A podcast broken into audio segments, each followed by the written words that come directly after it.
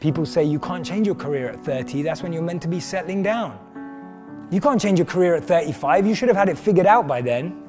Oh my God, you're not married at thirty-eight? What the hell are you doing with your life? Who comes up with this stuff? I have no idea. But this stuff plagues so many people that I speak to. So many people open up to me and say, Jay, I just don't know how to change. Is it possible? What do you think this guy was before he became who he is? He used to be a P E teacher, right? Sports teacher at a high school. How about her? She was a telemarketer for two weeks. How about her? She applied to be a funeral director. It's incredible. What happens in society is that we're clouded by the noise, the noise of family expectations, the noise of our parents, the noise of our brothers and sisters' expectations. I grew up in a family where you could either be a doctor, a lawyer, or a failure, right? Those were my three options. Anything else would just count me as a failure. I would have failed. So basically I failed, right? I'm standing up here in front of you all as a failure. I lived as a monk for three years. I committed career suicide.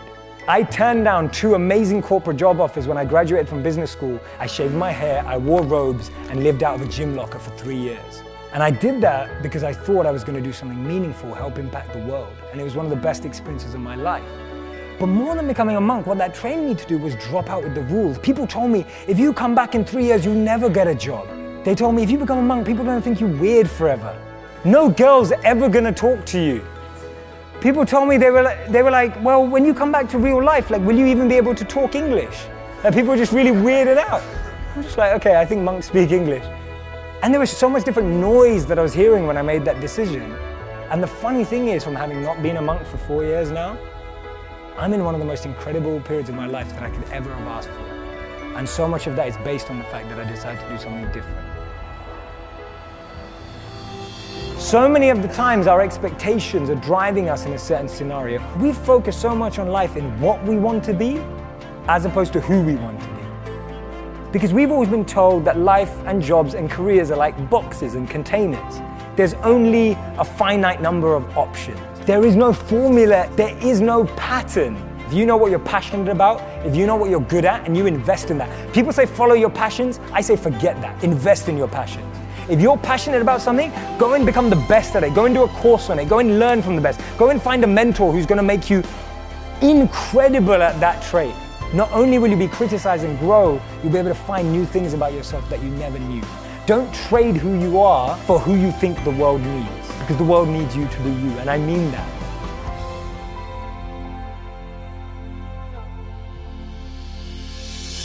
I was a nineteen-year-old kid, and I was miserable. I was in love with my high school sweetheart. We were that couple that was really annoying. So we went to school together. We signed up for classes together. We shared a U-Haul on the way to school together. We lived in the same dorm together. We walked to class. We walked to breakfast in the morning and walked to class together. I mean, we were just joined at the hip, and we were completely crazy infatuated in love. And then halfway through the first year of college, she discovered beer and other boys on the same night, and she cheated.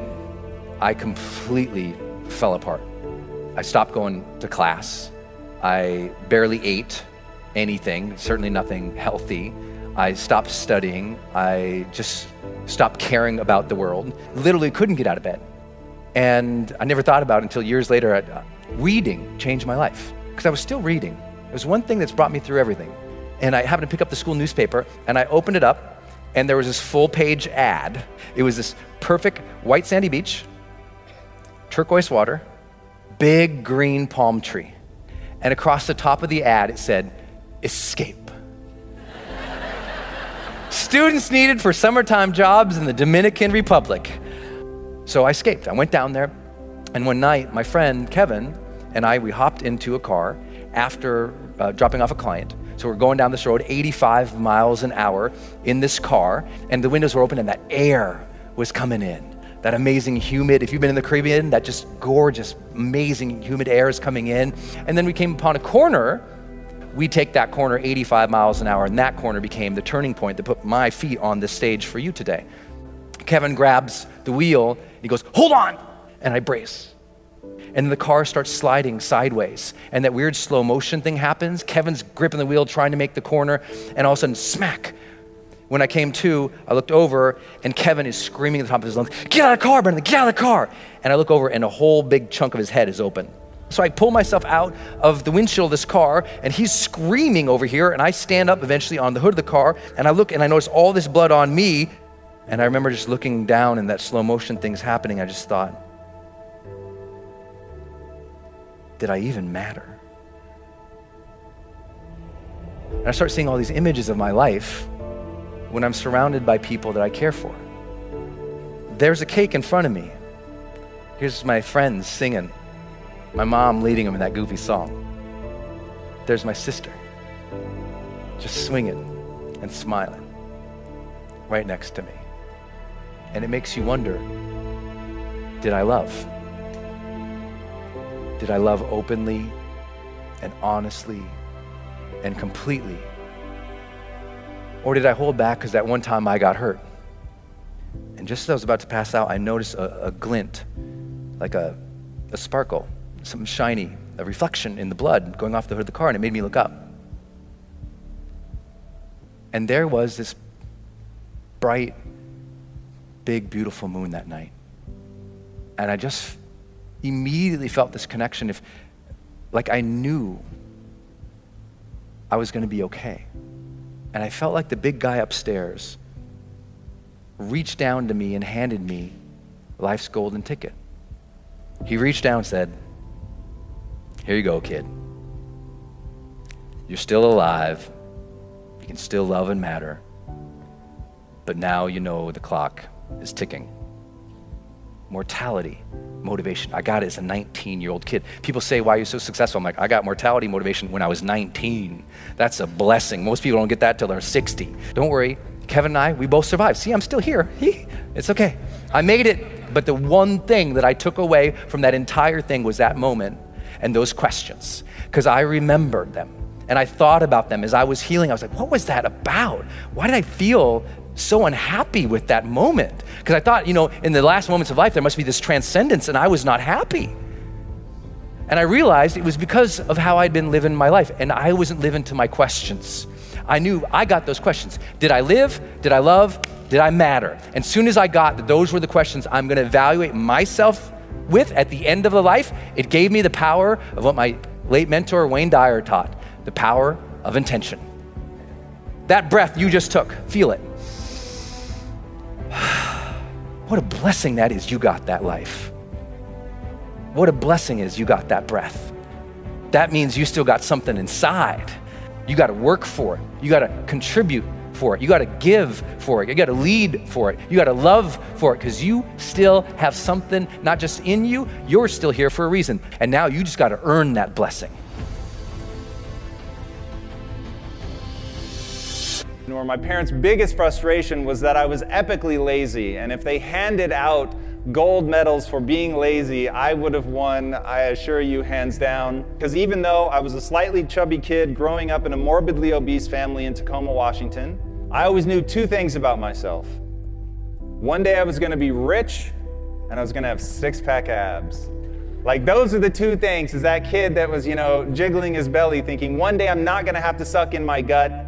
When I left for college, my own mother, who'd always been my biggest cheerleader, quietly assumed I was going to fail. But these two guys that were successful entrepreneurs and bodybuilders happened to walk into a class when I was a teacher. And they were just starting a technology startup, and they said, "Hey, we need a copywriter. Why don't you come be a copywriter?" And so I was just young enough and just dumb enough, and I went all in. They literally put me in the room with all the computer servers. But starting from there, I knew I could wow people because I was willing to grind it out. And we all have a superpower, and my superpower may be the willingness and ability to endure suffering. I had suffered a lot. I hadn't taken a day off in like six and a half years because I was so hell-bent to get rich. And then I realized, almost eight and a half years in, I'd finally had enough. I had hit my breaking point from suffering, and I got so mad, and I was so unwilling to do it anymore. And I turned to my partners and I say, "I'm completely miserable, I quit." I realized the reason I was living the cliche of money can't buy happiness. Along the way, had become so myopically focused on this promise I had made my, to myself as a kid that I never stopped to ask, why do I want to get rich? The questions you ask yourself will determine the course of your life. I had been asking myself, what do I need to do to get rich? And it left me really unhappy. So I changed the question, and I started asking, what would I do and love every day, even if I were failing? Life is too short. This is your one go-round. So what are we going to do? We're going to build a company that's predicated on value. We're going to build a company that's predicated on passion. I started thinking about my mom and my sister, but they were profoundly overweight. I started thinking about my uncle who ate himself to death when I was twelve years old, and how much that scared me, and it made me sad. And it made me sad to see that there were millions, if not more than a billion people that were in the same kind of abusive relationship with food that my mom and my sister were. So I said, I don't know if it's a big business, but I know it's a big problem. And that's the problem that we're going to solve. And so we decided to build a totally new kind of company. We started Quest Nutrition in twenty ten, just as we were coming out of the Great Recession. I was wearing a hairnet and a lab coat every day, and my employees were former gang members, ex-drug dealers, felons. We were in Compton, and we literally told everybody in the neighborhood, I don't care if you've been convicted of a crime. I just want to know if you're willing to bust your ass to change your life. And if you are, you're going to get an interview. And I'm not going to ask for your resume. I don't care about your resume. Your resume tells me where you've been. It doesn't tell me the price you're willing to pay to become somebody new. Every belief that you have is a choice. I choose to believe that human potential is nearly limitless. And this was the belief that changed my life. Because once I realized, so it's not about who you are today. It's about who you want to become and the price you're willing to pay to get there. And I promise you, the day that you're willing to pay any price, you'll achieve what you want to achieve. If you truly believe that human potential is limitless, what do you want to become? And what price are you willing to pay to get there? Gives you better sex, increases your good cholesterol, gives you more friends, gives you more meaning, engagement, life satisfaction, and happiness. If you have a purpose-driven life, it adds years to your life. You live longer. Let me share two stories with you. Story number one, we're interviewing one of those school teachers. She says, the first year I taught was heaven. The second year I taught was hell. I had five boys that second year, and they were incorrigible. And there was one kid in particular. He was impossible. One day, this kid's in the doorway of the classroom, and he's kicking and moving his arms and making noises, and I lost it. He, she said, I'm ashamed to say these words, but I walked towards that kid with the intention of kicking him. Thank heavens he got up and ran away. I kept walking. I went to the principal's office. I said, this is it. It's him or me. And the principal took the kid out. She said, I felt terrible. So I went to two of my colleagues and poured my heart out. And they said to me, you are not the key to every door. And as she said those words, she burst into tears in the interview. And we waited a long time. And then she looked up and said, I hated that. Those words, you can't be the key to every door. She said, so I decided to become the key to every door. Instead of pushing disruptive kids away, I began to seek them out. I began to bring them into my world. I read every book I could find. I kept notes. I ran experiments. I kept notes on the experiments. And then she kind of pulled herself up and said, today, I am the key to every door. When there's a disruptive, troubled kid in the school, they say, give her to Miss So-and-so. She seems to know what to do with them. That's a profoundly important story. It's a story of transformative learning. When I have a higher purpose, I find the energy and the courage to go outside my comfort zone. Now, the second story is a lot closer to home. I once had a daughter. She was single. She was living in Washington, D C She had reached that point in life where she said, there's none, not a good man left on the earth. And then she found one, and she got really excited. Relationship grew. And then one day our phone rang. She's talking to her mother, and I know what's going on. This guy just dumped her. This daughter is the firstborn child. Many firstborn children share a common characteristic. If they're miserable, they want you to be miserable too. Okay? And she said, I'm coming home this weekend. I thought, oh, no, no. Her mother hangs up and says, you're the father. You go to the airport and pick her up. I, oh, so the next day I go pick her up. She gets in the car and she doesn't say, hello, how are you? She says, that no good, dirty, da-da-da-da-da. Five minutes later, she takes a breath. And I said, are you problem solving or purpose finding? We're finally pulling in the driveway. She takes another breath. I say it again. She says, what are you talking about? And she said, this is the real world. I said, well, I think it applies to the real world. By then we're in the house. I pull out a sheet of paper out of my file, and it says, Robert Quinn, life statement. She looks at it, and then she grows kind of quiet. And she looks up and says, when you feel bad, you read this? I said, no. When I feel bad, I rewrite it. It's been rewritten hundreds of times. She said, yeah, I can hardly understand some of this stuff. I said, yeah, it's written to a customized audience, one person. Then the first miracle happened. She said, do you think I could write one of these? And I said, I'm sure you can. She went in the bedroom. For a day and a half, she worked on her life statement. The miracle was, I did not have to suffer during that day and a half, right? She got on the plane. She flew home uh, to D C A couple days passed. I get an email. She said, he called me. Oh, this will be interesting. And she says, so I wrote him this letter. And I'm reading this letter that she's attached.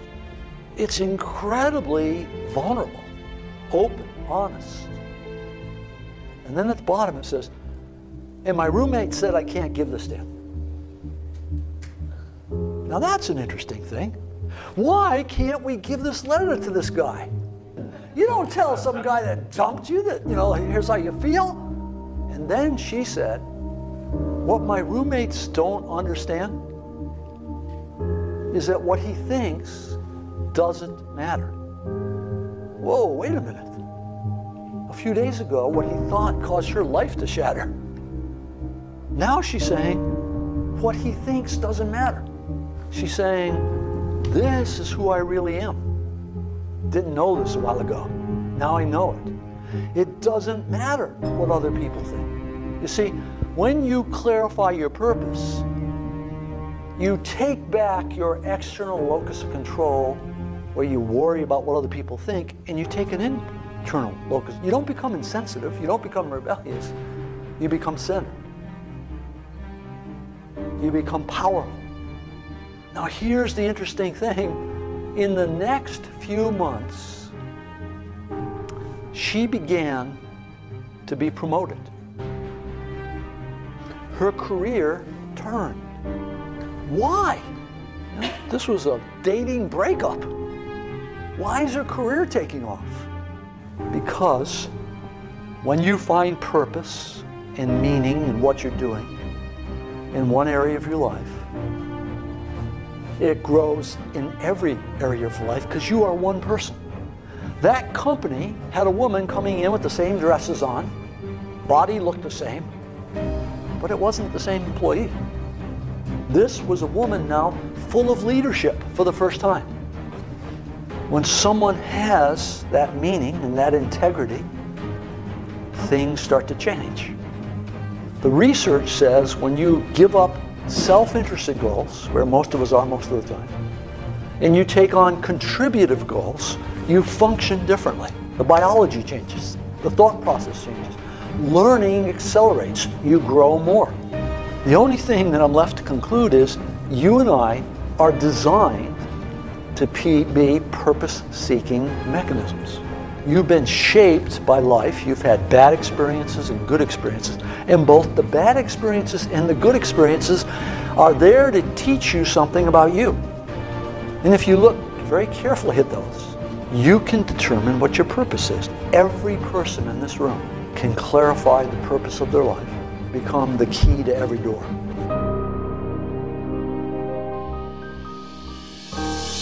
Mike screamed, "Grenade out!" and jumped on it, and boom!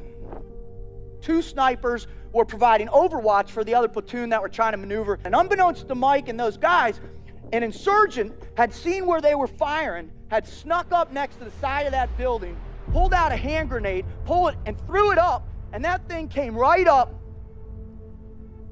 boom, and hit Mike on the chest. Petty Officer Mike Mansour took the entirety of that blast in his face and his chest. He lasted for another thirty-five minutes before he passed away on the medevac bird out. The kicker of this story is there was a stairwell right next to Mike, right next to him. And all he had to do was jump down that stairwell to save his own life, but he didn't. He turned and jumped on the grenade, sacrificing himself so his two brothers could both go home and hug their wives, kiss their children, and fight another day. I want you to think to yourself, what would you do?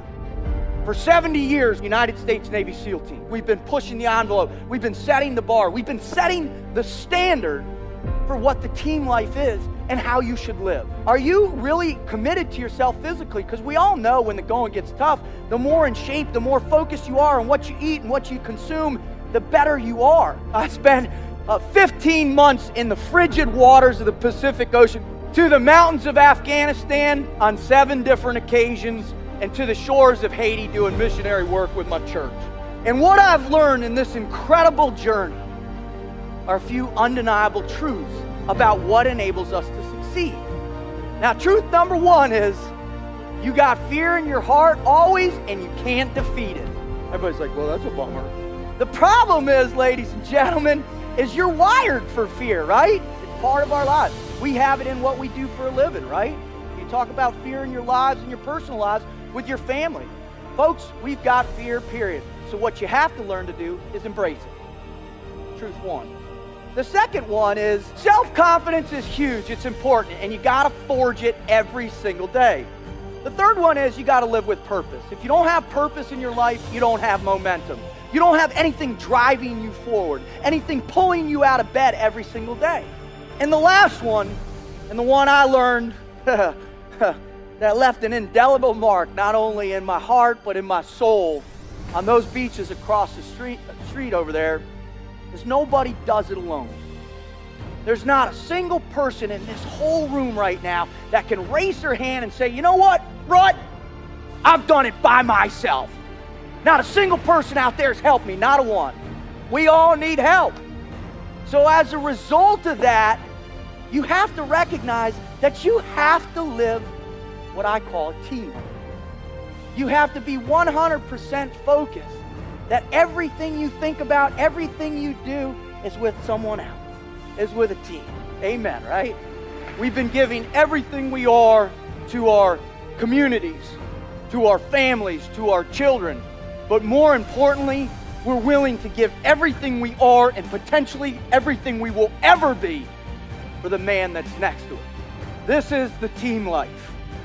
This is what my mission here is today, is to help you understand this standard, to help you redefine your understanding of what that mission might look like for you. Are you working on it? Are you working on it right now? Did you work on it today? Are you gonna go work on it tonight?